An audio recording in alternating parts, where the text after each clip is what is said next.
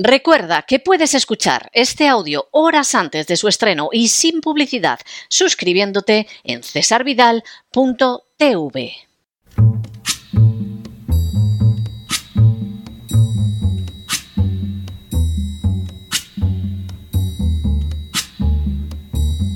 La voz con César Vidal, desde el exilio. When the night has come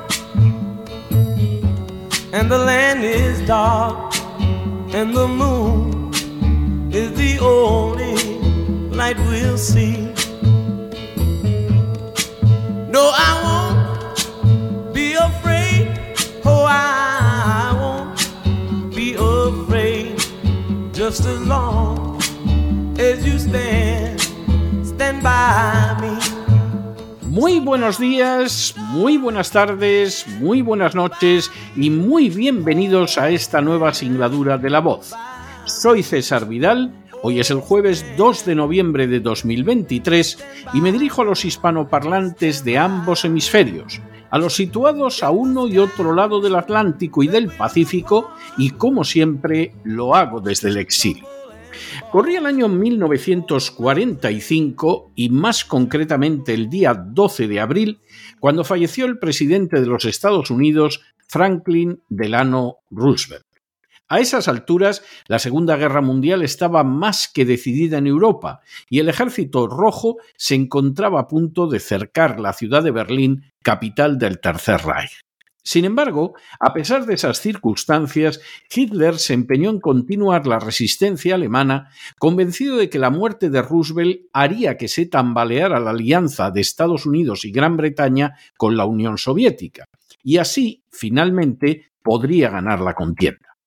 Negándose a escuchar el consejo de sus colaboradores más cercanos, Hitler siguió dando órdenes a unidades que ya solo existían sobre el papel o que se encontraban tan debilitadas por la falta de efectivos que prácticamente carecían de fuerza para combatir.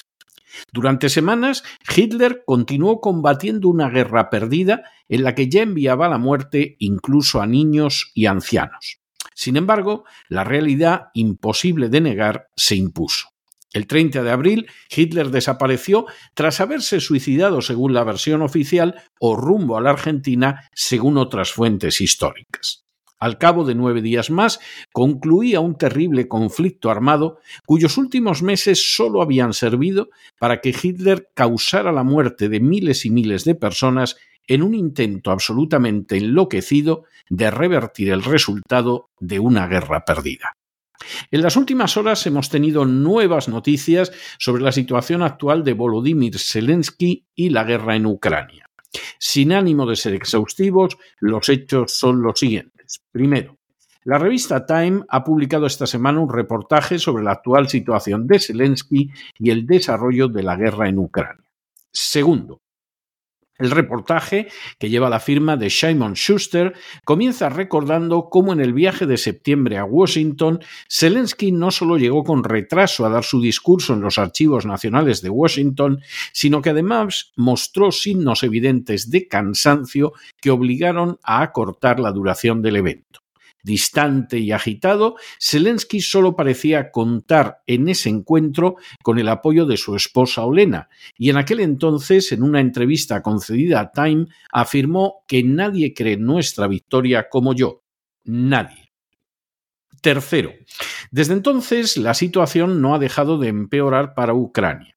Tras 20 meses de guerra, los rusos controlan una quinta parte del territorio de Ucrania al inicio del conflicto, decenas de miles de soldados ucranianos han muerto y un número muy superior ha quedado mutilado o herido, y Zelensky puede sentir en sus viajes que el interés global por la guerra se ha aflojado. Cuarto, el propio Zelensky reconoce que lo más aterrador es esa parte del mundo que se ha acostumbrado a la guerra en Ucrania. El cansancio con la guerra se extiende como una ola. Lo ves en Estados Unidos, en Europa, y vemos que tan pronto como comienzan a cansarse un poco, se convierte en un espectáculo para ellos ante el que dicen no puedo volver a verlo por décima vez. Quinto, La revista Time reconoce también que el apoyo público hacia Ucrania no ha dejado de disminuir en Estados Unidos desde hace meses y que la visita de Zelensky en septiembre no hizo nada por revivirlo. Sexto, Así, si en el pasado mes de junio el 65% de los americanos quería que se enviaran más armas a Ucrania, ahora esa cifra ha bajado al 41%, según una encuesta de Reuters posterior a la visita de Zelensky en septiembre. Séptimo, por añadidura, la tan anunciada ofensiva ucraniana ha sufrido enormes pérdidas, haciendo todavía más difícil para Zelensky convencer a sus socios de que la victoria se encuentra a la vuelta de la esquina. Octavo. Time siguió a Zelensky hasta Kiev para ver las reacciones a la insistencia para que acabe con la corrupción y al descenso de apoyo. En el primer día en Kiev pudo saber que Zelensky estaba encolerizado. Noveno. De hecho, el optimismo y el sentido del humor de Zelensky no han sobrevivido al segundo año de guerra. Ahora, según informa un colaborador cercano, entra, se entera de las últimas novedades, da órdenes y se va. Décimo. Otro de los colaboradores de Zelensky informó a Time de que el presidente ucraniano se siente traicionado por los aliados occidentales. Con todo, su creencia en la victoria final sobre Rusia se ha endurecido de una manera que preocupa a sus colaboradores. Un décimo. Según señala un colaborador cercano de Zelensky a Time, se engaña a sí mismo. No tenemos opciones, no estamos ganando, pero intenta decírselo. Duodécimo. Según afirman algunos de sus ayudantes, la testarudez de Zelensky ha dañado los esfuerzos de su equipo por llegar a una nueva estrategia, a un nuevo mensaje.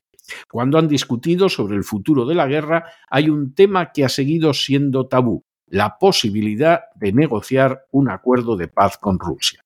Décimo tercero. Zelensky también se opone a una tregua temporal a pesar de que sería un alivio tanto dentro como fuera de Ucrania. Décimo cuarto.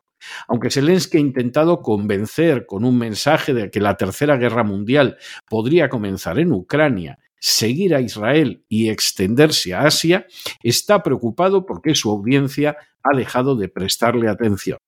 Décimo quinto. A finales del año pasado, Zelensky fue objeto de una acogida entusiasta en Washington en que solo algunos republicanos se negaron a ponerse en pie y aplaudirle. Ahora la atmósfera ha cambiado y la ayuda a Ucrania se ha convertido en un tema desagradable en el debate sobre el presupuesto federal. Décimo sexto. Precisamente conociendo el cambio de atmósfera, hubo asesores de Zelensky que le recomendaron que no fuera a Washington en septiembre. Décimo séptimo. De manera bien significativa, los dirigentes del Congreso americano se negaron a que pronunciara un discurso en Capitol Hill y ni Fox News ni Oprah Winfrey aceptaron entrevistarlo. Tampoco se encontró a nadie que deseara hacerlo. Décimo octavo. En ese viaje de septiembre, incluso los legisladores demócratas llegaron a preguntar a Zelensky qué pasaría si no recibía más ayuda. Décimo noveno. Como es sabido, diez días después, el Congreso aprobó una ley para evitar el cierre del gobierno, pero en esa ley no se incluía la ayuda para Ucrania. Vigésimo. Ante el invierno que se avecina, los ayudantes de Zelensky reconocieron a Time que iba a haber problemas con la energía y que si el último año la población culpó a los rusos, esta vez nos culparán a nosotros por no hacer lo suficiente para prepararnos. Vigésimo primero. Uno de los ayudantes más cercanos de Zelensky reconoció a Time. No estamos avanzando. Algunos comandantes de la línea del frente han empezado a negarse a obedecer las órdenes de avanzar, incluso aunque vengan directamente de la oficina del presidente. Solo quieren permanecer sentados en las trincheras y aguantar el frente, pero no podemos ganar la guerra de esa manera. Vigésimo segundo. Entre los ejemplos de negativa a obedecer órdenes se encuentra el caso de aquellas destinadas a la toma de Gorlivka. Los mandos militares alegaron que no tenían ni hombres ni armas y se negaron a obedecer las órdenes del gobierno de Kiev. Vigésimo tercero. Time informa también que en algunos sectores del ejército la escasez de personal se ha convertido incluso en más angustiosa que el déficit de armas y munición. Uno de los más cercanos ayudantes de Zelensky comentó a Time que incluso si Estados Unidos y sus aliados entregaran todas las armas solicitadas, no tenemos los hombres para utilizarlas. Vigésimo cuarto. Aunque Ucrania se ha negado a dar información oficial sobre muertos y heridos, las estimaciones americanas y europeas indican más de 100.000 muertos. De hecho, las Fuerzas Armadas ucranianas se encuentran tan desgastadas que ya están reclutando a personas de edad elevada, hasta el punto de que la edad media de los soldados ucranianos es de 43 años de edad. Vigésimo quinto. Así, frente a los 100.000 reclutas que había a los 10 días de comenzar la guerra, convencidos de que no duraría más de unas semanas, los efectivos se han reducido y la policía se ve obligada a sacar a los hombres de autobuses y trenes para llevarlos al frente. Vigésimo sexto. Los problemas con el reclutamiento han venido unidos a la corrupción, hasta el punto de que el 11 de agosto Zelensky destituyó a los jefes de las oficinas de reclutamiento en toda Ucrania. La medida de Zelensky tuvo como consecuencia directa un parón en el reclutamiento. Vigésimo séptimo. La corrupción en todas las áreas de la vida de Ucrania ha sido un problema de preocupación de los aliados y según confesó a Time, uno de los ayudantes de Zelensky, combatir contra la corrupción significaría poner en el punto de mira a la misma cima de la jerarquía estatal. Vigésimo octavo. En un intento de responder a las preocupaciones de Washington, a inicios de septiembre Zelensky despidió a Resnikov, el ministro de Defensa, pero la corrupción siguió igual. Vigésimo noveno. Para evitar que la inmensa corrupción del gobierno quedara más de manifiesto, Zelensky dio órdenes a su gente cercana para que no compraran nada y no salieran de vacaciones. El resultado ha sido que muchos de los funcionarios de nivel intermedio se han quejado de que se ha producido una parálisis burocrática y un descenso de la moral. Trigésimo. Por añadidura, la corrupción ucraniana no ha disminuido, sino todo lo contrario. Así, uno de los principales asesores del presidente ha reconocido a Time. La gente está robando como si no hubiera un mañana. Trigésimo primero. De hecho, la destitución del ministro de Defensa no ha tenido el menor efecto a la hora de controlar la corrupción. Trigésimo segundo. Por si fuera poco, Zelensky, lejos de reconocer el problema, sostiene que se acusa a Ucrania de corrupción para no enviarle más ayuda. La realidad es que, como señala Time, algunas de las acusaciones por corrupción son difíciles de negar, como las que afectan a Rastislav Shurma, el asesor de Zelensky en materia energética. Zelensky no solo ha destituido a Shurma, que ha conseguido que su hermano haga inmensos negocios, sino que incluso lo llevó consigo a Washington en septiembre. Tricésimo tercero. Zelensky ha querido aprovecharse del ataque sufrido por Israel para visitar este país, pero las autoridades israelíes han declinado el ofrecimiento del presidente ucraniano. Y trigésimo cuarto, unos días después, Biden logró enviar otros 61 mil millones de dólares a Ucrania envueltos en un paquete de ayuda que incluía a Israel y la frontera con México. Para Time se trata de una señal más de que Ucrania ya no importa mucho en Washington. Como señalamos hace años en este mismo programa, Ucrania no solo está perdiendo la guerra desde los primeros días, sino que además cada vez tiene menos posibilidades, si es que existe alguna, de revertir ese resultado. Y cada vez queda más de manifiesto lo que es Ucrania y lo que se juega en su territorio. Nunca Jamás, en ningún momento, el apoyo a Ucrania fue un respaldo a la democracia y a la libertad. A decir verdad, Zelensky es uno de los mayores liberticidas del actual momento, habiendo cerrado antes de la guerra las televisiones de la oposición, habiendo detenido al jefe de la oposición en el Parlamento y habiendo ilegalizado varios partidos políticos. Con posterioridad, Zelensky ha ilegalizado hasta una docena de partidos, ha suprimido totalmente la libertad de expresión e incluso está persiguiendo a la Iglesia Ortodoxa no dispuesta a arrodillarse ante su despotismo. No solo es que Zelensky es un autócrata odioso, es que además es un corrupto rodeado de corruptos que, como señala clara y acertadamente Time, roban cada vez más como si no hubiera un mañana.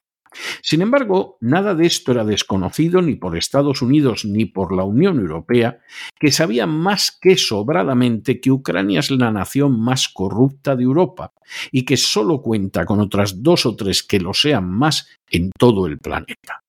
La realidad indiscutible es que las raíces de la guerra se hunden en la política de Obama de ampliar la OTAN a costa de quebrantar los compromisos contraídos por Estados Unidos con Gorbachev y Yeltsin se hunden en el propósito de ocultar las relaciones corruptas de la familia Biden con las oligarquías ucranianas, se hunden en el deseo de dañar a Rusia como potencia internacional, se hunden en el ansia por hundir la economía europea eliminando un competidor de los Estados Unidos que absorbería sus empresas, sus capitales y sus cerebros. Y especialmente se hunden en la codicia de saquear Ucrania entregándola en manos de multinacionales. Esos objetivos se han alcanzado en parte, pero los que ya no se han alcanzado previsiblemente no se alcanzarán nunca. Ciertamente, la Unión Europea ha entrado en recesión económica en beneficio de los Estados Unidos.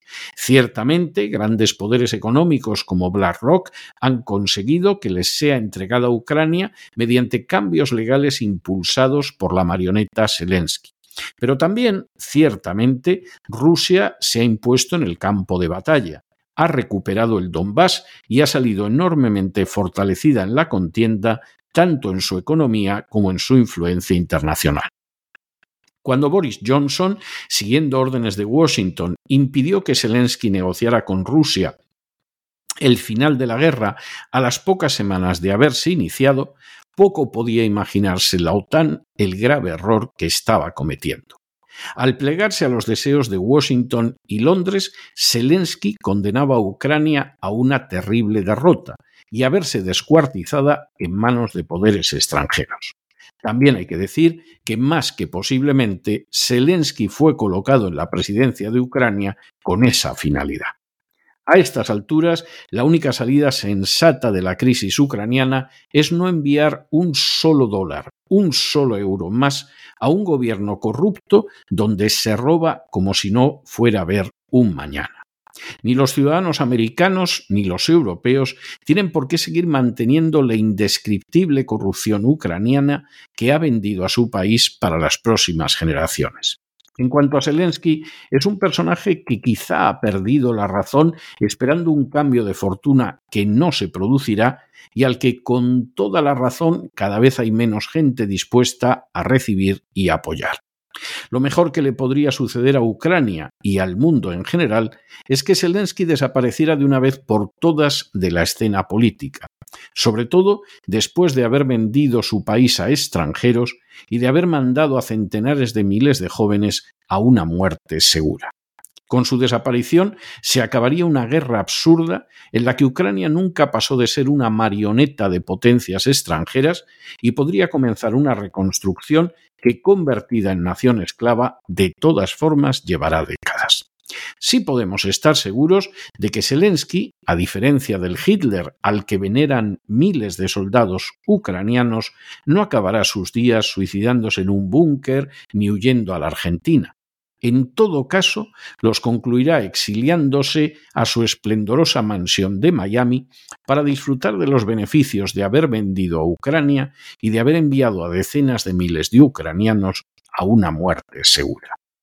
Pero no se dejen llevar por el desánimo la frustración, y es que a pesar de que los poderosos muchas veces parecen gigantes, es solo porque se les contempla de rodillas, y ya va siendo hora de ponerse en pie. Mientras tanto, en el tiempo que han necesitado ustedes para escuchar este editorial, la deuda pública española ha aumentado en más de 7 millones de euros y una parte no pequeña ha sido para enviarle dinero a ese corrupto dictador liberticida que se llama Volodymyr Zelensky. Muy buenos días muy buenas tardes, muy buenas noches. Les ha hablado César Vidal desde el exilio. Que Dios los bendiga.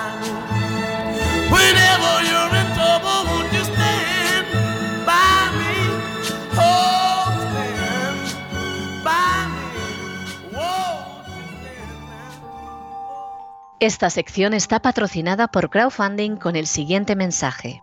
Nuestro Señor Jesucristo, el único Dios verdadero, es misericordioso y nuestro Salvador.